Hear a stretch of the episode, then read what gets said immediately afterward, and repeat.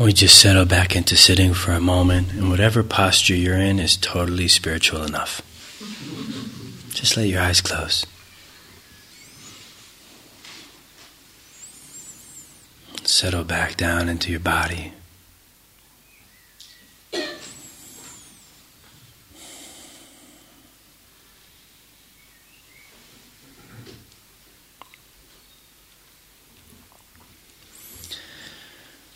And I want you to just notice a couple of things with your eyes closed. Just notice the sound of my voice. Notice that you don't have to do the hearing, right? Sound is happening. It would actually be harder to not hear me than actually just receive it in awareness, right?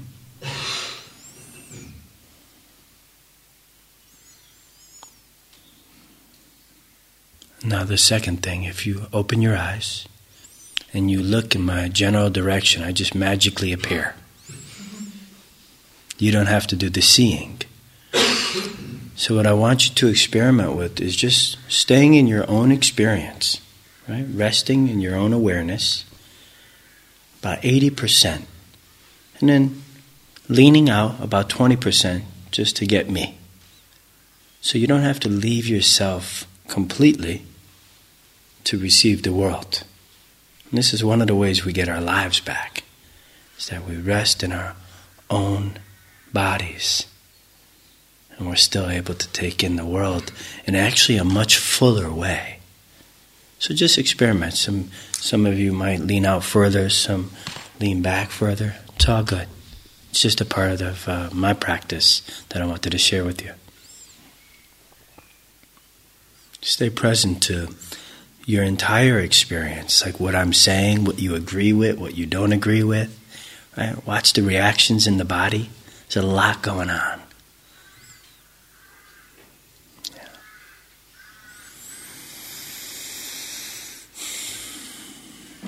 Sometimes uh, when I'm. Can you hear me in the back? Yeah? Good. Thanks. Sometimes I have a sense when I'm going to a, a Dharma talk, it's some sort of like good for me entertainment. You know? It's like, oh man, I gotta be stimulated by some Dharma. You know? Give me some good shit, you know? Give me something that's gonna change my practice, you know?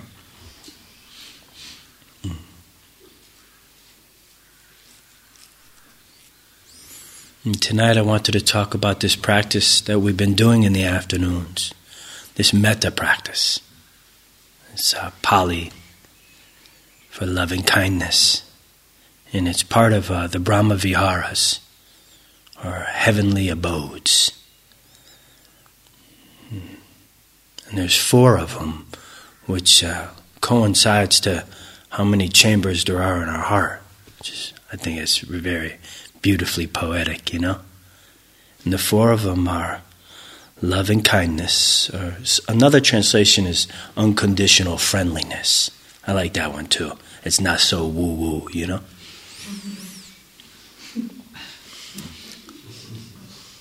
So, unconditional friendliness, compassion, joy, and equanimity. And the first two, uh, unconditional friendliness and compassion, it can be a little bit strange to sort them out. So I'll just take a moment. And my understanding on the difference between love and kindness and compassion is like this they seem to be like two beautiful wishes. Right? On one hand, compassion is the kind of love that sees beings suffering and wishes for its release or for their release. Where loving kindness sees the good in beings and wishes for their happiness. So, loving kindness sees what's good, compassion sees what's hard or difficult. And I know, like, when I came to this practice, I understood these to be rather supplemental, kind of a after dinner mint meditation after we do the hardcore vipassana, eh, throw some love stuff in there too, you know? Throw that compassion stuff is nice for afternoon kind of come down. I don't understand them like that anymore.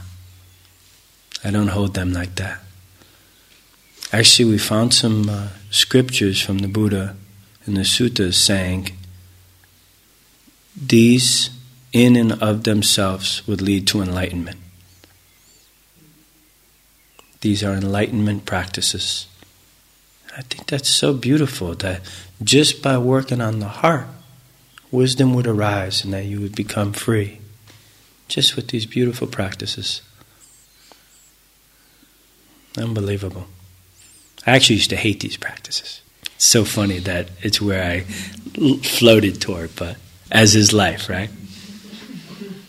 Yeah, I, I really thought it was some like Mr. Rogers shit, you know? You guys got Mr. Rogers here? It's a very corny TV show growing up in America.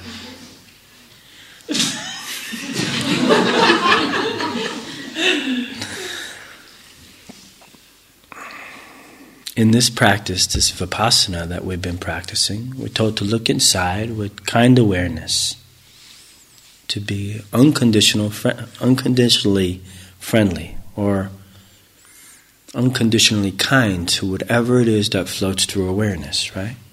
So the pain in my knee, my noisy neighbor, this terrible memory, this beautiful fantasy, all being received in kind awareness. This is the idea, anyway. This is what we're reaching for. And it's simple. It's not easy, but it's simple, right? The directions are very simple. I appreciate that. Hmm. Jack Kornfield tells this story of this huge banyan tree. I think it's in Sri Lanka and it has a sign on it. And it says, See how this tree offers its fragrance and shade to everyone, even to the man that wields the axe who comes to cut it down.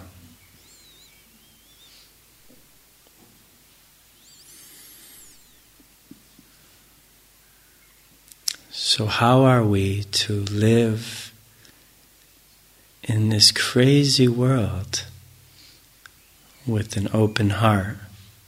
Right? This is the question. How do we how do we do that part of this dance? Where people die, they leave, they betray, right? All of these things. We end up feeling angry or resentful, abandoned.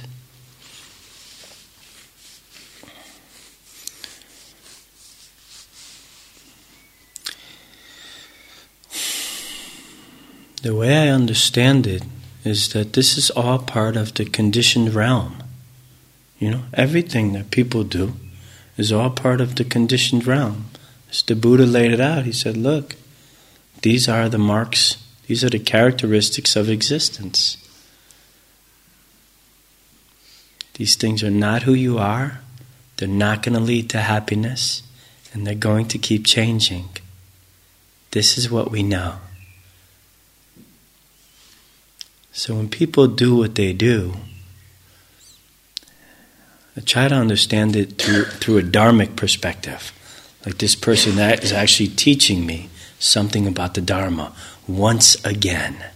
No matter how annoyed I am at you, you are my teacher in this moment because there is Dharma coming through. So it's not such a surprise after practicing a while.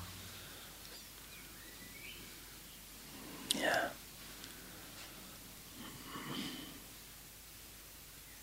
To allow things to be as they are.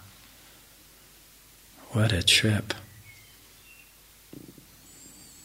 Hmm. There's a story of this man walking up to the Buddha and being like, damn, it's true, bro. You got mad love coming off you right now. You got, you're radiating love and kindness. How are you doing that? You know, this dude was just tripping out on the Buddha, you know, so he could experience it. It was right there. The Buddha told him he no longer had ill will and hatred, that he had cut it out at the root, and all that remained is a free heart.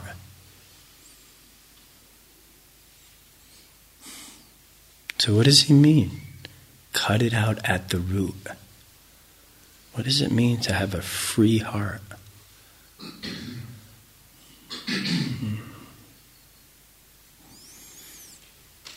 I mean, he left us a pretty detailed map on how to get there.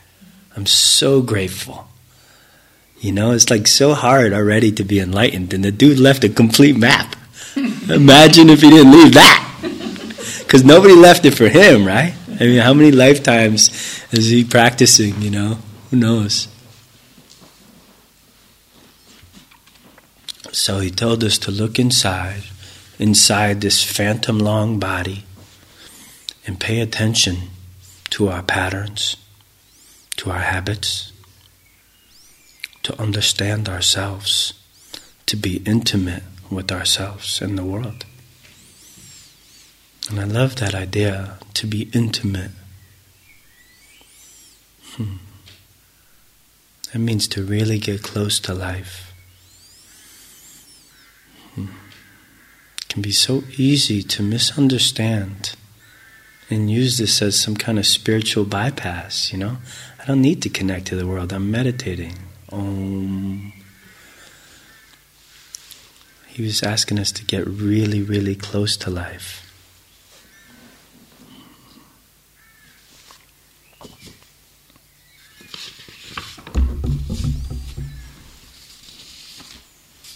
And when we start to look, we start realizing this is uh, the eyes that we've been looking through. So powerful how we create our experience in every moment. Like we're literally creating the world with our perception. Amazing. And uh, as we begin these metta practices, we always start with ourselves. Right? May I be happy as uncritical as possible, unselective. Can I accept all these different parts of me? Beautiful, unskillful, all of it. Because, man, I don't know about you, but I am super tired of trying to be good. You know, like I tried to eat vegetables and wear white and pray, and it just was terrible. It was a big washout. like the worst six months of my life. I did my best to suppress anything bad. I was a, I was a huge failure. And when I came to the Dharma, they told me it was more important to be complete than to be good. Ah, what a relief. They asked me to listen closely, internally, for what was screaming for my attention and care, not to cut off from these parts of myself. That these, in fact, were parts that needed love the most. That's not where to turn your back, that's where to step forward. Wow, it's beautiful.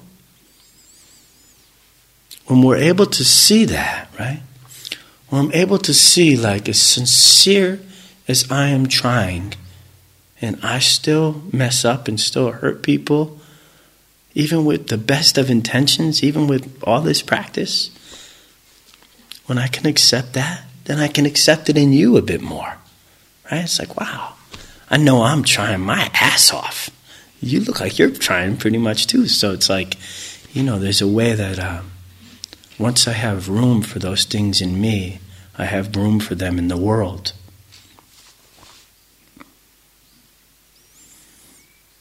Basically, the practice is uh, five steps that Noah walked you through beautifully today.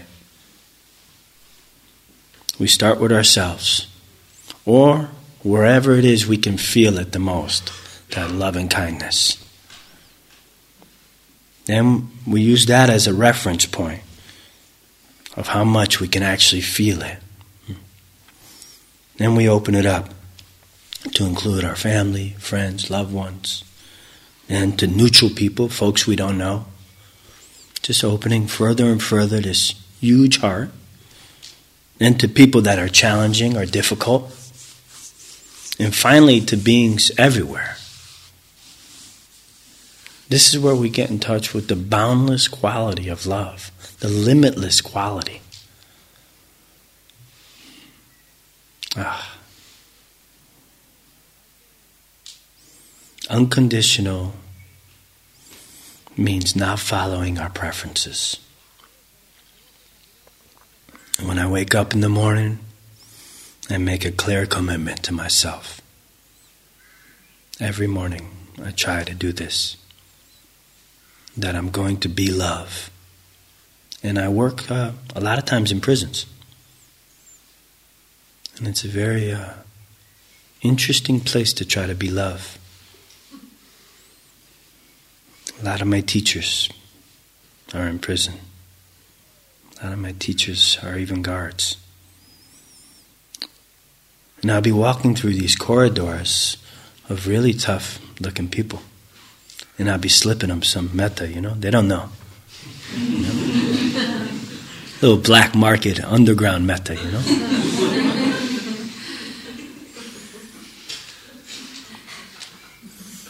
I go there because I feel like that's where my heart is needed most, you know?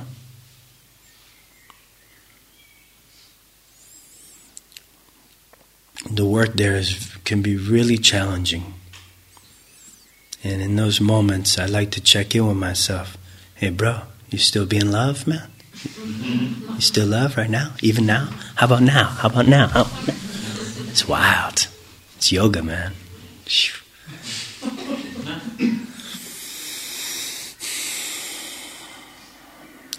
How is it to be in that situation? And whenever I feel frustrated, I'm like, yo, man, check it out, bro. You share that condition with millions of people around the world. They are frustrated with the system that they are living on. And they don't get to leave, they don't get to eat whatever they want for dinner.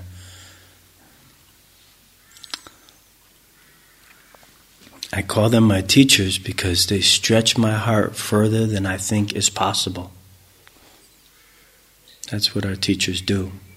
You might have some teachers right in your own family.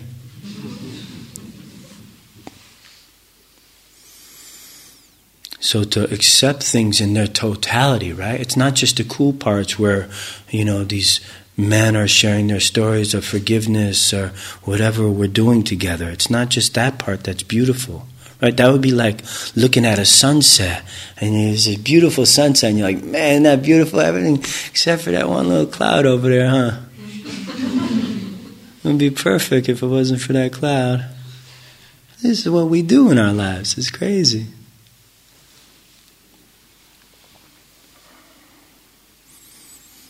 I think about like how long we've been practicing these unskillful qualities that so many of us have honed you know, our judgment, our critical mind, aversion. So, you know, you come, it's your first retreat, and you're like, man, I've been really trying so hard. It's like, bro, you got 30 years of telling yourself a story. We've been practicing for a day and a half, bro. Be easy, lower the bar. You know, I've been trying to get people to drop their standards for a while. lower your standards. Please, for all of us. The fact that you made it here and you haven't left yet, huge celebration, man. Just acknowledge yourself for that. And if this was tough and you hated every minute, even more cause for celebration. I'm serious. Now, the way I understand this metta practice to work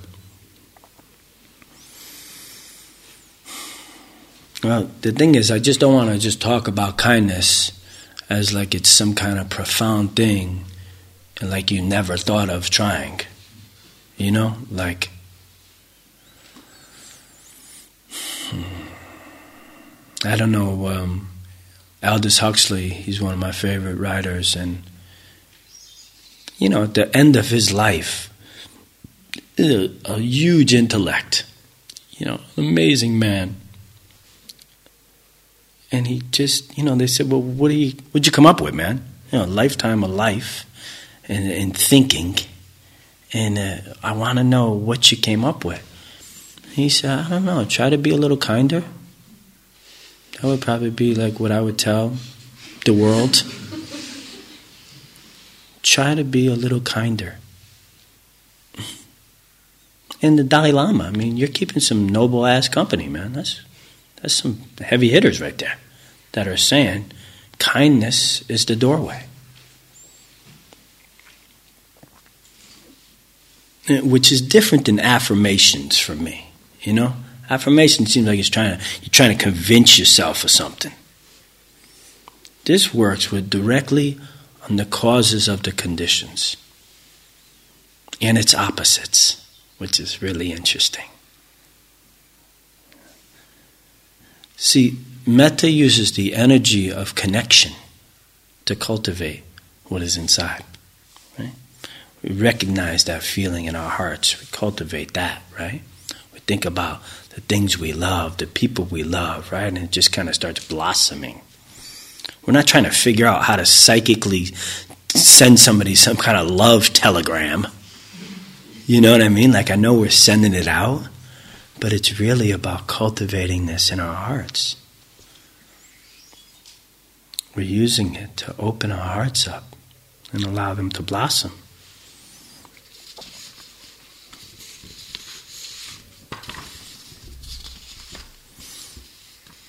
And we begin to realize just by giving people the benefit of the doubt, knowing they're just like us, they're doing the best they can, uh, we feel less critical. Right? We're eating out of the same bowl we're feeding the world from. So as we become less critical of ourselves, we become less critical of the world. Beautiful. And as we soften our gaze a little bit, the critical mind tends to lighten up. Good news. You know, so we begin accepting ourselves, we can begin to accept the world. If I could be friendly toward these places in me, I could be friendly toward these places in you, right? Because every time somebody's really pissing us off, it's it's only a reflection, right? Some part of me that I really can't be with. So I want to push you away. I want to push you out of existence because it reminds me of me. You know, um, my insights, I don't feel like uh, are really that deep.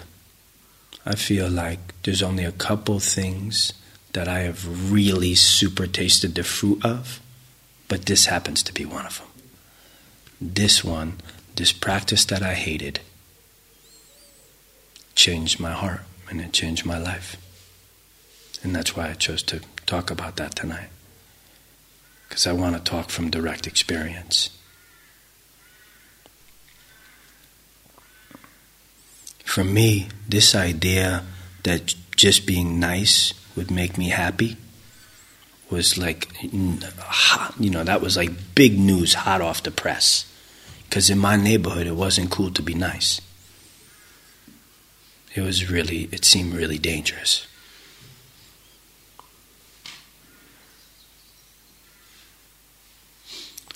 When I started doing the practice, I started to feel the armor around my heart melting I could actually feel my heart more. There was a real tenderness there. And as I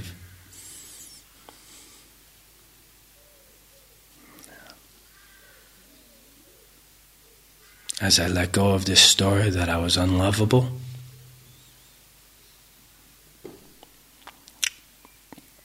I let go of the view that the world was unlovable as well. Really beautiful.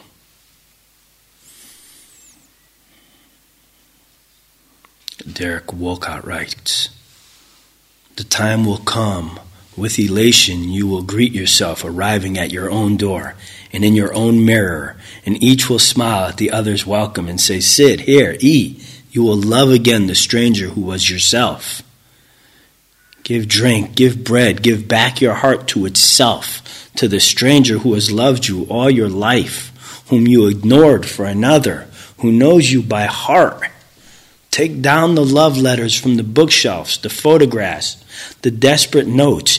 Peel your own image from the mirror. Sit and feast on your life.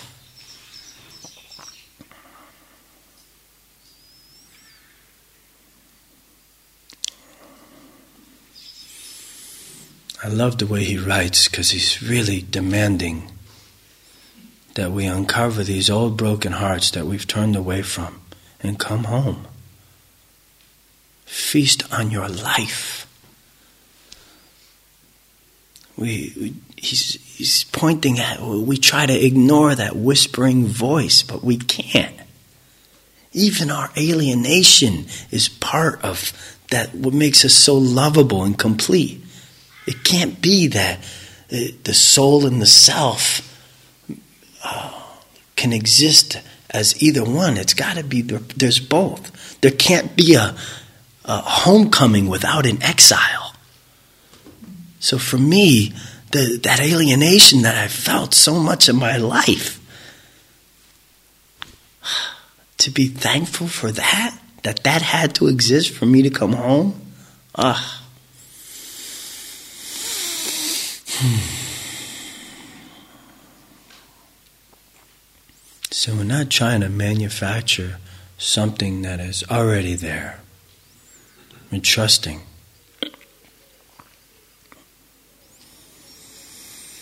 Trusting it's already there. And that's why sometimes people find it helpful to go back to that original innocence that we had when we were kids, when we were children, before everything got so complicated. We begin to shift out of this separate isolation, this alienation that I just talked about, and we simply come to this truth that my life has something to do with yours. Like our freedom is bound together. we don't feel so alone. Like that. That's what this practice really availed to me. You know, I was so self centered. You know, I felt like it was me against the world. You know, what's that saying? Uh, I'm not much, but I'm all I think about. You know? So uh, self absorbed. I think this is what the Buddha meant when he said he cut it out at the root. He had made his peace and accepted himself. He wasn't masking over what was there. He was just no longer triggered by other people because he had accepted these different parts of himself. He knew himself deeply. His words were all that remains is a free heart. This is the infinite heart.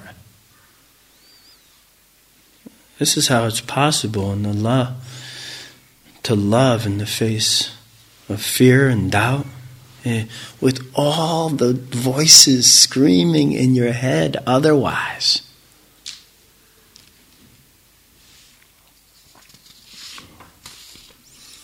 Sometimes, as we do this practice, what arises is quite the opposite. I hate this practice. I hate everybody in this whole place. Right? I remember just, ah, oh, just the teachers would say these words, and I was like, "Where? What fucking neighborhood are you from? are you kidding me? You want me to do what to my enemies?" So sometimes what arises is what's in the way, right?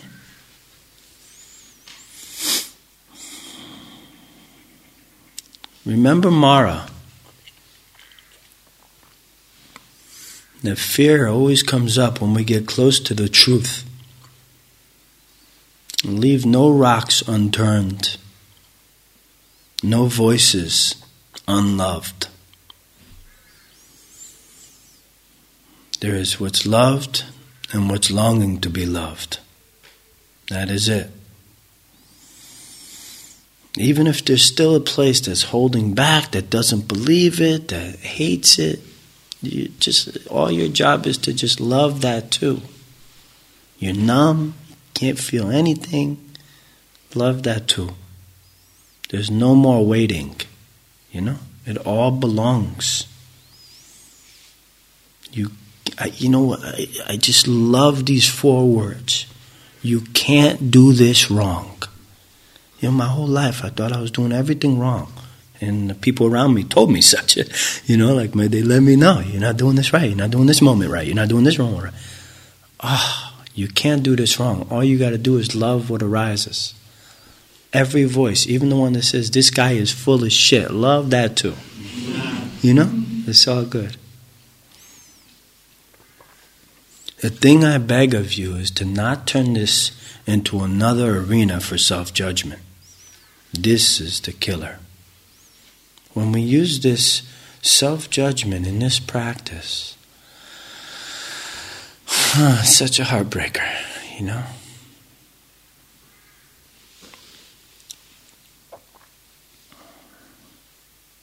The heart of suffering is thinking things should be different somehow.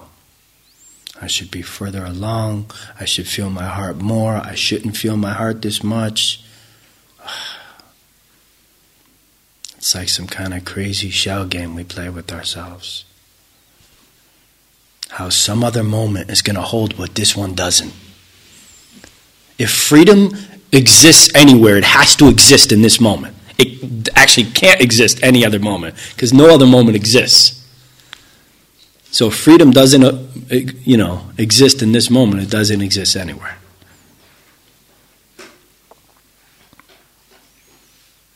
Your task is not to seek for love, but merely to seek and find all the bar- barriers within yourself that you have built against it. Right? We have the locks and the keys, you know? I was uh, telling this Nisargadatta story. He was an Indian master of non dualism and he's sitting there with some students, and a guy comes barging in and throws out a question at him, and he, he gives him his answer, and the guy, you know, screams back at him, ah, get out of here, and, you know, runs out the door, and, you know, the students just kind of look at Nisargadatta like, look, man, you're enlightened. What is going to happen to that dude? I mean, he says it's too late for that guy. Even the fact that he walked in here that means his heart is opening and it's blossoming, and there is nothing he's going to be able to do to stop that. So, welcome. It's too late for all of you.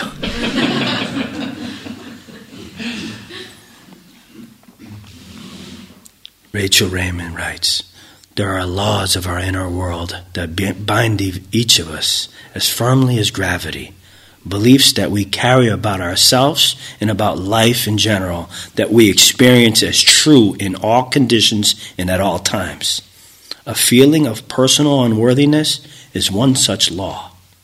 But one moment of unconditional love may call into question a lifetime of feeling unworthy and invalidated.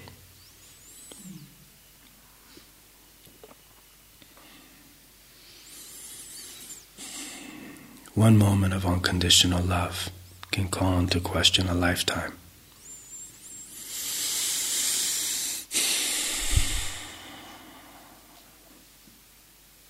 So we're opening these hearts to ourselves and we're opening our hearts to the world. And I want you to understand that when we're asking people back into our hearts, this has nothing to do with inviting them back into your home. There's still things called unacceptable behavior in abusive relationships. And I'm not telling you to turn yourself into a welcome mat for some dharmic purpose. Does that make sense? We still get to say,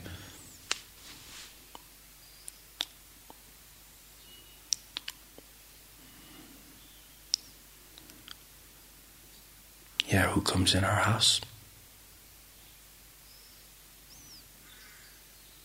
Unacceptable behavior still exists, and we should protect ourselves against it.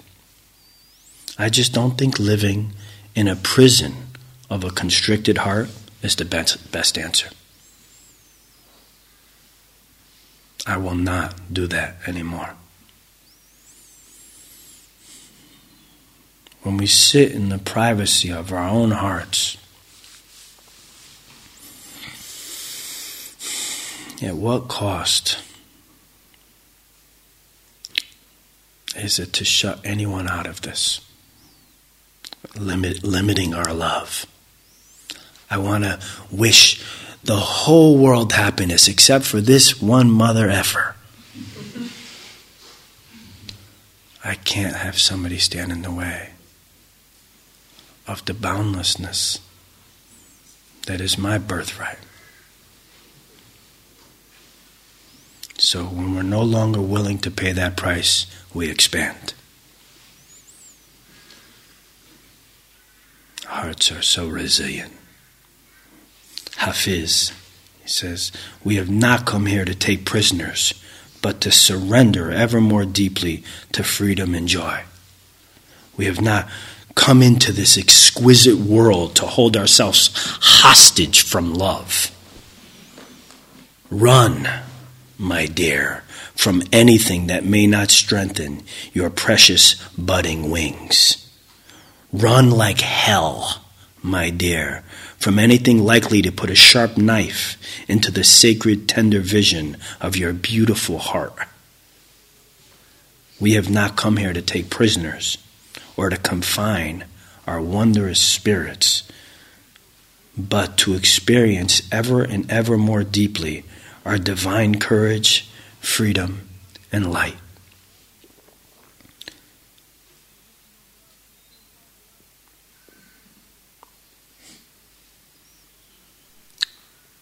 Seven hundred years later, reaching through time and space.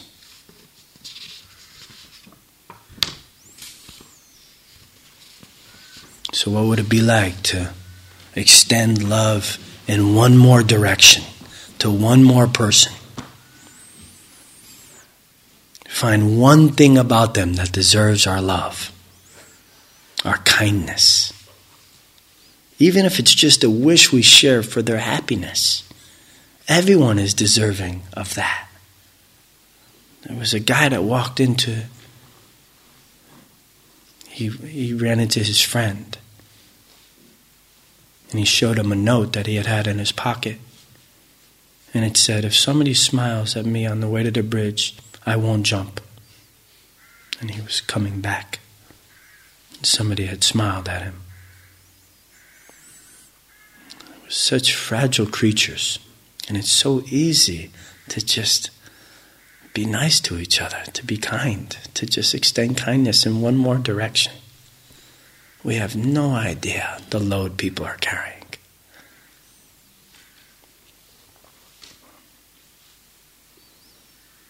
This is the freedom and liberation of the unobscured heart.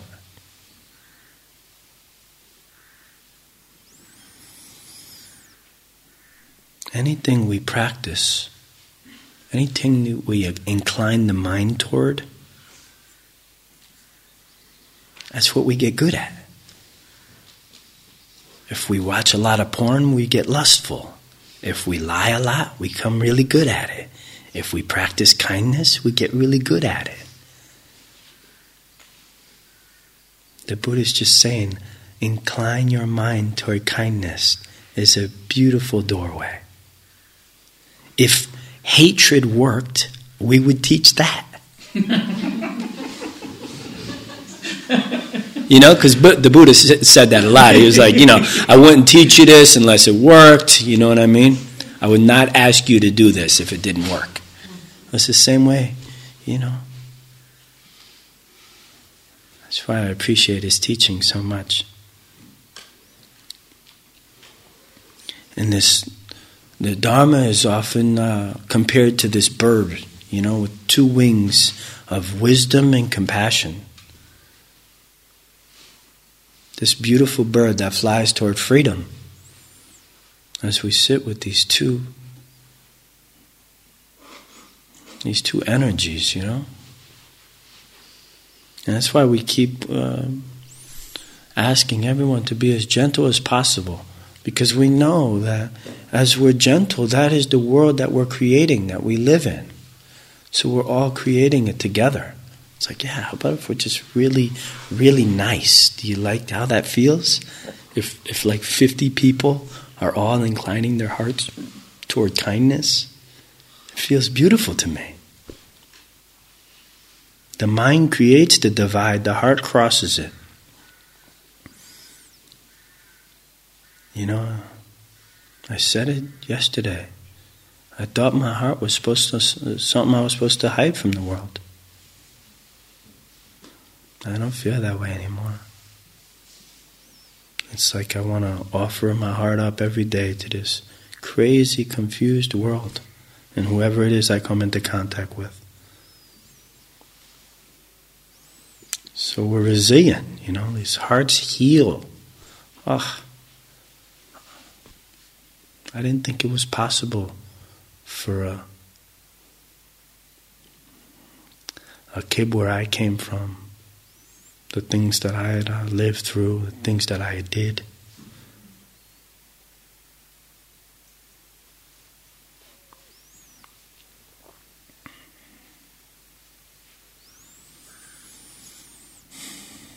And the question was asked this morning about is it safe? You know, there's a lot of ways to interpret that word.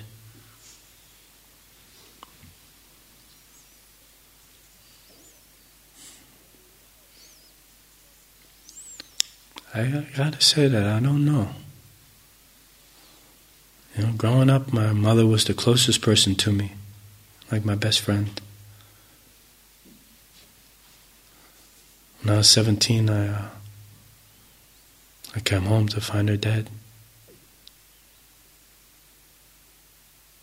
Didn't say goodbye, no hug. She was 37. I never thought I could let somebody in ever again.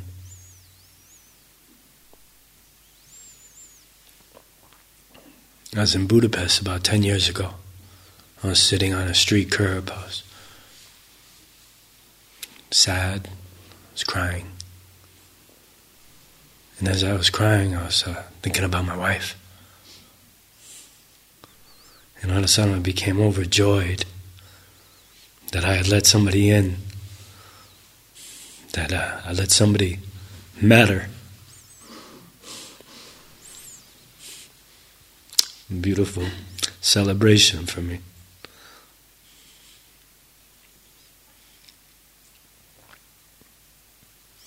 I think that's the beauty of love. That maybe it won't always be like this, but I have to do this anyway. I'm willing to risk love.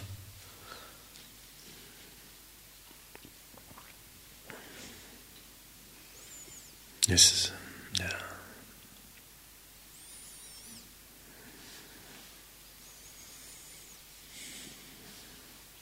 when, when love takes you, you know. Yeah. These Brahma Viharas, these divine abodes, you know. Abode means a place to live from.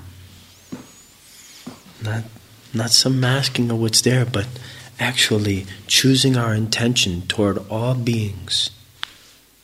You know, there was this beautiful poem and uh, I think it was Mirabai, and she said, You know, at the end of the day, I laid in my bed and considered every being that I had shared love with that day. And it was every being I came into contact with. And then she wrote, That's a hell of a productive day.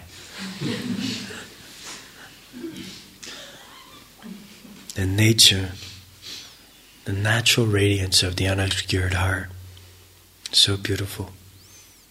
Our true nature, to practice living from that place. When and wherever the angel of death finds me, I hope that's what's in my heart. It's words of the Buddha. Just as with her own life, a mother shields from her her only child. Let all embracing thoughts be, for all beings be yours. All beings be yours.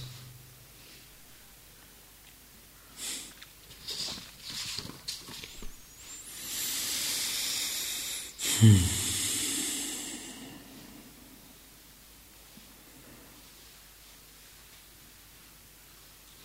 I truly appreciate your attention and your the sincerity of your practice.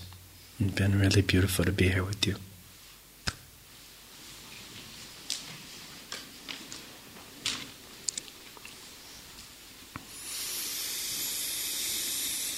Hmm.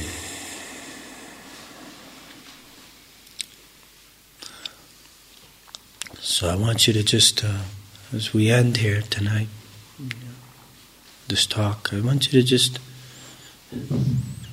hold yourself with gentleness, you know? Wherever you find in yourself, you know? Whether you loved it, whether you hated it, whether you can't wait to leave, whether you want to sign up to be a nun, it's all good. All received in awareness, you know? All received in kind awareness, you know?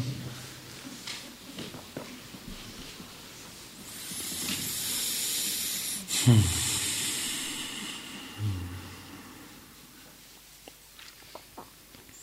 it's going to be one more session of uh, walking, is true? And then sitting again. Beautiful. And we have a practice leader. Someone's going to ring it. Thank you, brother. Cool. Maybe we just sit for a moment before we leave each other's company.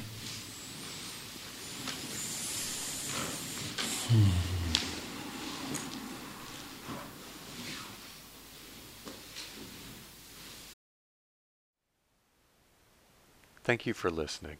To learn how you can support the teachers and Dharma Seed, please visit dharmaseed.org slash donate.